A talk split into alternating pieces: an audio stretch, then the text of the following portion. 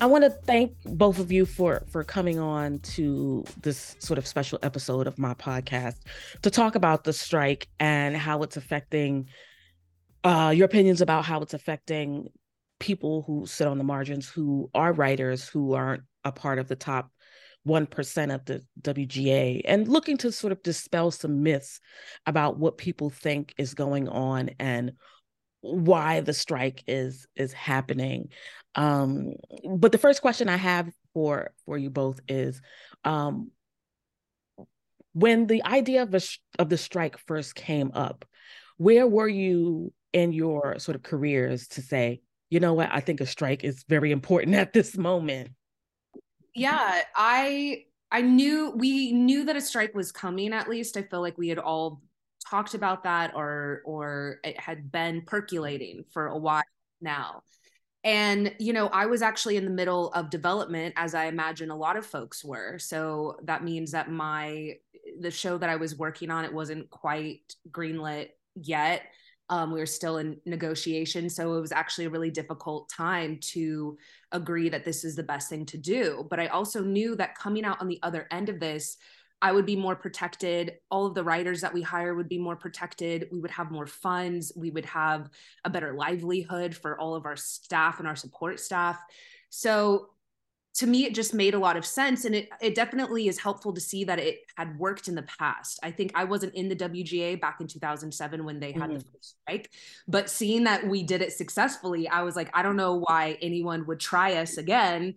Right. But we already proved that we could do this. So I think that was really helpful. Two of my showrunners on a past show that I wrote on were strike captains, mm-hmm. and that was year like two years ago that they had kind of warned us about this this impending strike that might happen so they had kind of given us a heads up of what they did as strike captains which i what i'm saying is having veteran members who have successfully gone through this has been really helpful for mm-hmm. me being you know newer ish to the wga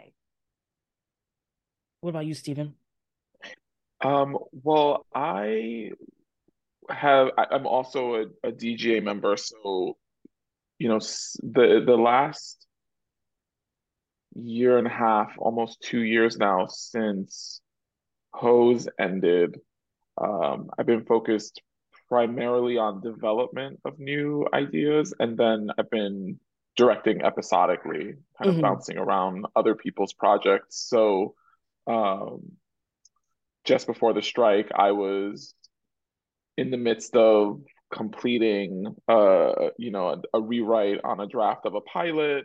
So i've sort of been dabbling in like a little bit of everything. I've mm-hmm. been writing but i was also directing and i've been executive producing as well. What are some of since the strike has happened what are some of the things that you've seen from you know people who are not you know a part of the wga and not necessarily pre pre wga either that have sort of like rubbed you the wrong way like anything where it's like wrong information wrong perceptions i mean i've seen a couple of things online like people think all writers are like rich and like everybody lives at the top of beverly hills because they write for a show and i have to explain to people like maybe less than 3% live that lifestyle. Most people go into work, they write, they get paid, and then they wait for the next job. So just wondering some of the things you've heard that have been like, oh, that's bullshit. I think that I think also like just I've been trying to educate the general public because mm-hmm. I feel mm-hmm. like times the troll comments are from people that aren't even in our industry. Right. And like you said, they think that all writers are millionaires. and especially queer. I know we've spoken up a lot about POC writers and queer writers. I mean, I feel like that's just not the case at all and we're a lot of times struggling to even be seen or have our stories be seen or recognized or or paid our worth mm-hmm. Um, so i think it's educating the general public and one thing that i always would tell people when you're being interviewed is like because you know pe- people would come up and like put a camera in our faces and so i always tell everyone like we're asking and this is factual we're asking for less than 2% of profits less than 2% and it's not anything that we they're not profits that don't exist these are profits that we have made them. They hmm. exist. Mm. We're not asking for anything that isn't there. Mm-hmm. So, and and it's less than 2%. And I think when the general public hears that, they're like, oh, that's why my television schedule's being messed up right now. Mm-hmm. They you guys less than 2%? We're like, yes. So I think that's a big thing is educating, you know, the general population that's not in our telling our friends and our family and everyone that's not in our business um, so they can combat some of this misinformation. Mm-hmm. Yeah, I think to echo what Dani's saying, I mean, I'm sure everyone who's listening has, or hopefully everyone who's listening have read the, you know, there's the Vulture article, I believe it was Vulture. There's a New York Times piece as well, kind of outlining um, the the truth of what it means to be a working writer in this industry. And mm-hmm. I, I think that really what's come to light is that the vast majority of writers are if they're not just surviving, mm-hmm. um, then they're making just enough to to survive, just enough to sort of make a, a decent living. Um, which I know I'll speak for myself and say my my friends who are not in the industry were very, very surprised to hear that. And I think that they assumed that the vast majority of folks, or if, if not all folks who are working in the industry at all levels, were making you know an abundance of, of cash when that really isn't the case mm-hmm. and correct me if i'm wrong um because as i've been on the different picket lines and i've learned a lot of different information um you know with the com- with the incoming of streaming streaming has presented a lot more opportunities for for marginalized communities however because of the way that the system is set up and this sort of hierarch- hierarchical pyramid that exists with these marginalized communities being on the bottom they make the least and it's harder for them to be promoted. I want to make sure I, I, understand the basis of that or if you guys can sort of elaborate on why this is this may be hitting marginalized communities the hardest you know, I think we talk a lot about having to be um, twice as experienced. Quite, we're seen as a risk still. I I still have seen that despite my resume, and um, yeah, you know, my, but but but that's all to say. Um, a lot of times they make us repeat levels. I think that's kind of also what you're talking about. Mm-hmm not seeing this um, you know I'm, I'm, sure there's been articles out about how the the um, middle level writers it's almost non-existent now. So you either have veteran people that have been here for a long time um, that are showrunners and we have a lot of our staff writers who are not personally my um, I've done a lot of work with uh, Berlanti, and they luckily don't, at least the people that I've worked with, have allowed me to bump up every single year, which I agree. You do a year's worth of being a staff writer. Now you're ready to be a story editor. Now you're ready to be an executive story editor, and you're kind of just climbing up so that we can eventually show run our own shows. Mm-hmm. That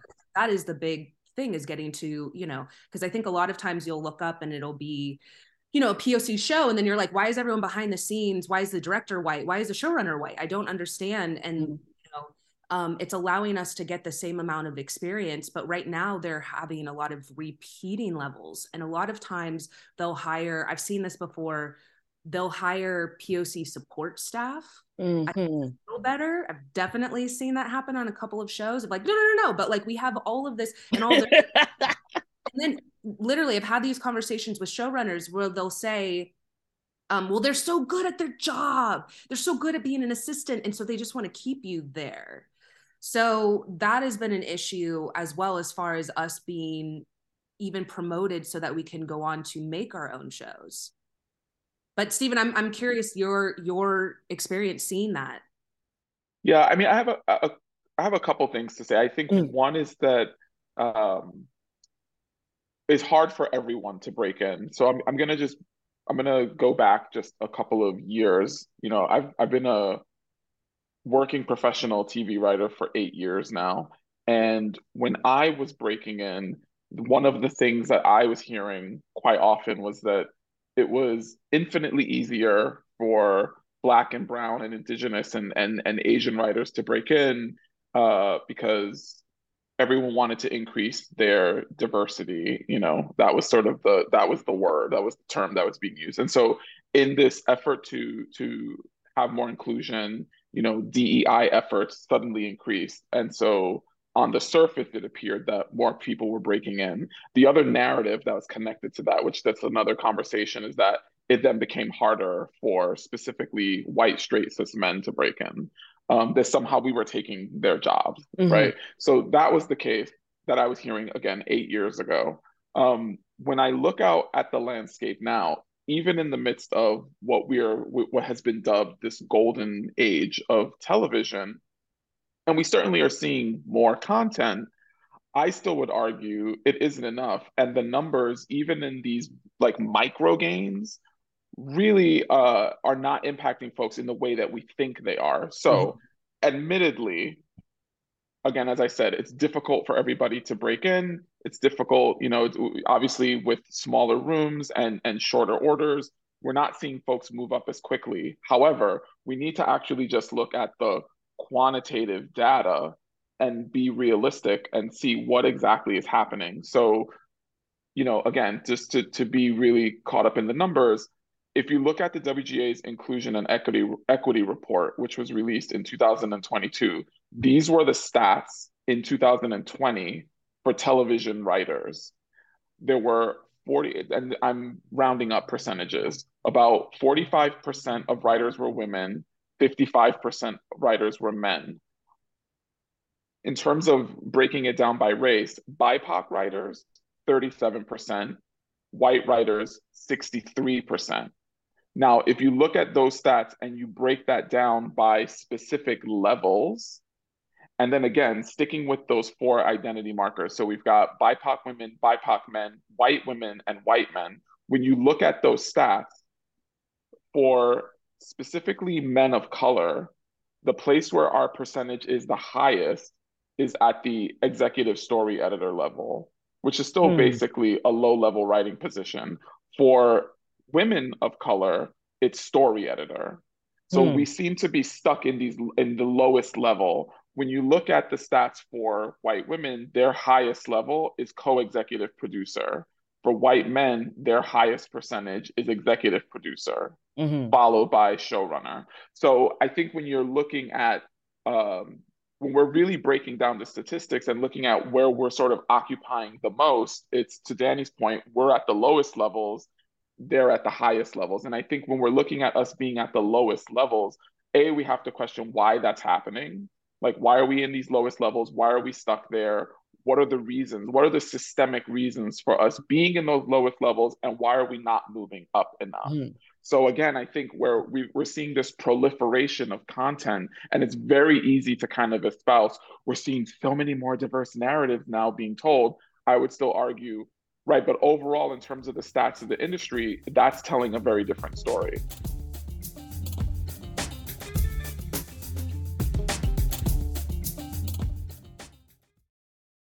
You know, what people don't realize is the huge shift that goes from broadcast television to streaming.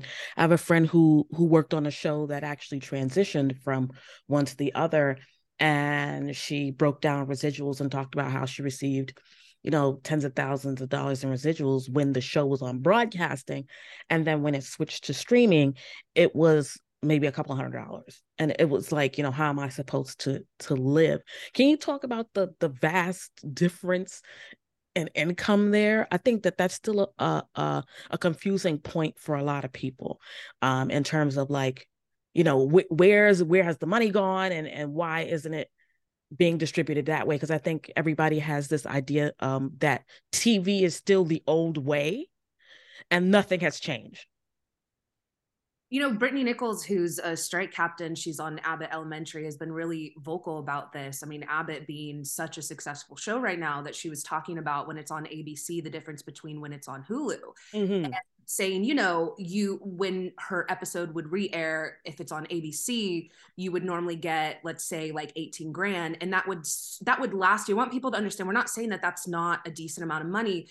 You don't understand that that's lasting them until their till their show comes back, um, which might be the next year. Mm-hmm. So a mm-hmm. lot of times when we're talking about, oh, we made this much if money, the show comes back, the show comes back. Thank you, Steven. If the show comes back, and it might not and so you're waiting for you're waiting for your season to get picked up you're waiting to hear that and you're holding on to this money and you can't live a normal life i think another thing that i realized as i started to do these interviews on the picket lines just a really small tangent is i realized damn i'm talking about surviving and i actually want us to thrive Mhm. i want our communities to not just survive i want brittany to go on vacation i want her to you know what I mean? Mhm. Like I want us to have a, a a beautiful, successful life, not just be struggling to make ends meet. Because a lot of people are like, well, you could maybe parse out 18K. And I'm like, in Los Angeles, there's no way. yeah, But there's no way you're doing that in, in New York. you shouldn't have to, you Right. know, until her show comes back, which might be a year later.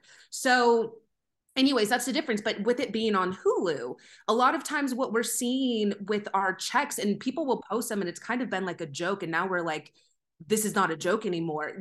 They would get like 86 cents. That's why you've seen a lot of SAG and, and WGA. It's like a, a dollar and two cents, you know, for your for what you did on this on this show. The difference in um and she said I think it was about 5% is what they're getting uh, uh, for this very very very successful show.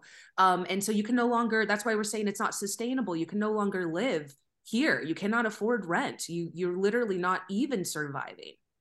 Can I add an additional point to what you're saying, Dani, which is, you know, um, this this situation, this uh, case study with Brittany and with Abbott is a, a bit of an outlier because Abbott obviously is a massive hit. Um, and but I'm thinking about the folks where, to your point, where they're on a show that either has been canceled or are, you know, there are gaps between seasons. Um, and so they then have to take that $18,000 residual check and in addition to whatever monies they earned for, you know, a 15, 20 week room, and then they have to stretch that out for however long it's going to take to get the next job.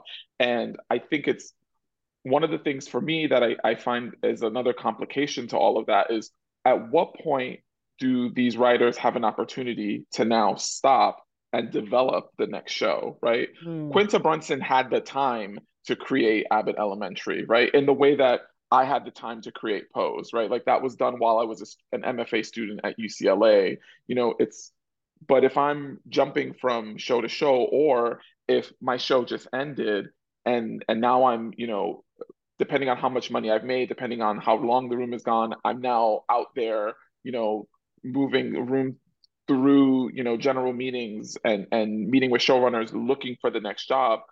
Where do I now have the time and the bandwidth to create the next show? Right. You know, and I think that it, it's just again, it's it's created this really interesting system where a lot of folks I know are they're either moving from job to job or they're in survival mode coming off of a job you know and that doesn't necessarily breed an environment where dani's going to be able to go off and create that next great emmy award winning hit Mhm. And and to to your point where you mentioned like you know 10 to 20 week room as opposed to the six week mini rooms that have been sort of going on and you know when I've been online and I've talked about it a lot of of folks of marginalized communities have experiences with these mini rooms and um, having no health insurance and making very little money until the next job comes around and I noticed that that's been a problem as well. Can you talk on that, or do you have any experience about, you know, being in a mini room or hearing about what that's like? Yeah, I actually am in a really weird predicament where I've actually discovered that more this is becoming more and more common where I've now written on three different shows. I've written on three Warner Brothers shows that either don't exist or I've been removed as a writer or one of them was a mini room or they had a mini room after us and they removed the original writers on it. So My I've now God. shows I've now had three shows that if you go to my IMDb they don't exist. So it's wild to be and I've developed and sold a few shows but it's I'm in a it I've now learned in speaking to my agents and my reps that this is actually very common now because I said I have I feel I have nothing to show and I'm on these panels and I'm talking to y'all and then you go to my IMDb and you're like what has she done? She hasn't done any and it's like no no no I've written on these with these showrunners um and they don't so so one of our shows that we i wrote on which was 2019 to 2020 um we uh had great showrunners julie plec who's who's a huge showrunner amy chozick who's created multiple shows. Um and uh they we had a full writers room. I think it was 26 plus weeks maybe. Uh there were at least 12 plus of us. Um and then a year or two later, it took a while for it to come out. A year or two later, they had a mini room just because it had taken so much time for it to come out, and it moved. Um, it moved from Netflix to HBO Max. Mm-hmm. Max. Um, and so they had a mini room after us. So we were actually removed as the original writers on the episodes that we wrote. Um, and then I was in another mini room that was 10 weeks. Um, and I felt and the and the creator had also said that I was foundational in that room and uh we I don't know if I'll have credit. I don't even know if it's going to come out. So that's kind of a wild place and we're taking these jobs because we obviously need the money. I needed the money in between these rooms, but I now am in a spot where I've written on three different shows that do that have not aired or I am not listed as one of the writers and that's something they can do with these mini rooms. Mm and i just wanted to say that that's because i used to think like what is wrong with me that everything i've written on hasn't come out. And i've learned that that is this is becoming the norm. And that's why we are striking one of the reasons we're striking. You know i think can i just add to that and say that mm, i haven't had a i was in a mini room that only lasted two weeks but it it was connected to my overall deal and I think it was a charge off. So monetarily it didn't really impact me. And I don't know that it did anyone else that was in that room either. But um, I do want to add that I think that, you know, the piece around mini rooms and the to your point, Dani, the the complications of it is that I don't think that the industry is putting eh, industry, you know, we can sort of all determine who we who we feel, uh, you know, I'm referring to when I say that, but puts enough value in the work that writers do. Mm-hmm. And the truth is, like, it is a lot of labor to take nothing and come yeah. up with a kernel of an idea and develop that kernel of an idea into a full series mm-hmm. right it's a lot and and becomes even more um emotionally laborious, particularly when you're putting, I think, and I, I say that specifically because I'm thinking about, you know, you know, my community. I'm thinking about queer and trans people. I'm thinking about black and brown people who are often like excising demons and really working through traumas, you know, and, and finding ways to, you know, work through that on the page. That's a really long process. And I don't think that there's enough value put in the amount of effort that it takes to get to the point where there are words on a page. Mm-hmm. So I think to Dani's point where it's it's heartbreaking to hear we were in rooms and we're breaking stories and then those shows don't go or you know the the industry doesn't have a greater appreciation for that amount of work. You know, mm-hmm. that was something that was a real issue for me when I was on an overall, which is I understand the way that the industry works, which is we just want content mm-hmm. right? And so it's where is the show that you know where is the script that we love? Where is the series that that we can support so that we can go make it and we can you know put it out on our airwaves? But it's like yeah but we have to think about the weeks months in some cases years that it takes to get to the place where you have the story. And there isn't any value. I don't know how you put a monetary value on that but i just don't think there is any value put on that period of time where you're you know in gestation and you're coming up with a with a concept and an idea? I'm wondering how long because i think you know a lot of people have talked about how much longer can everyone go on for or you know how much longer is it going to take and the force majeure and you know you know CEOs trying to starve writers out. And with the two of you you know existing at various intersections Dani I know you're also an actress and Steven you're a director. So you know you're you're in be- you're in between all of these different unions who are considering strikes. I mean that has to be uh, stressful um in some ways. It's a real ethical choice Uh-huh. And I know that that's that's hard. Those are hard decisions to make when we're talking about people's livelihood, because I understand that there are folks on the picket line right now who probably are down down to those last dollars in their bank account, right? So they really they they really cannot afford to continue to have this go any longer. But again, it's like, where do you, how do you attach a dollar amount to your value and to your, you know, your creative output? And I think that that to me is, again, it's it's really an ethical issue. And in my mind, all of the unions are on the right side of it. Mm-hmm. I understand that it's hard to hold out, but I think what we're the conversations, at least that I've been having, and at least it's just my own personal opinion, is we are valuable. You know, we wouldn't have an industry if you didn't have all of these incredible craftspeople, right? We need the writers and the directors and the producers and the actors, you know, in the same way that we need our, you know, grips and electricians mm-hmm. and we need the folks in hair and makeup and costuming. And so, like, everyone is so integral and important. And so it's pay us our worth, you know, pay us you know, and that for me is the thing is it's just it's a it's a real choice around do you say fine we're okay taking the scraps or saying no we're going to hold the line until you actually value hear what mm-hmm. we're saying and value you know really value what we offer and what we provide mm-hmm.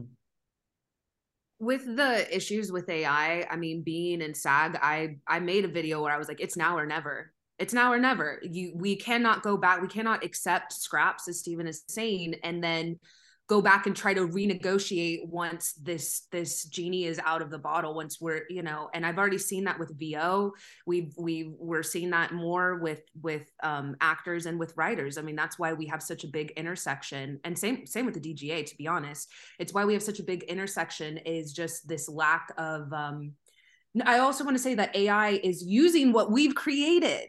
It's mm. it, in order to make something you're putting in you're putting in artwork you're putting in uh, scripts from from beloved script write uh, screenwriters to get that. So they're mm. stealing i want to say that but basically you know it was a no brainer for me for for SAG and and when I saw our strike authorization I like cried.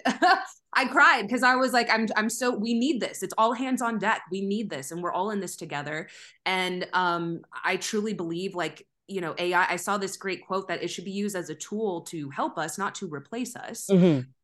and so that's so it was a no-brainer for me and i'm i'm so glad that so many people have been out there with us um, because I, it is now or never for me. That's how i feel. And coming out the other side of of of this and the strike um you know the answer is obvious but from you from your own words what do you hope to see?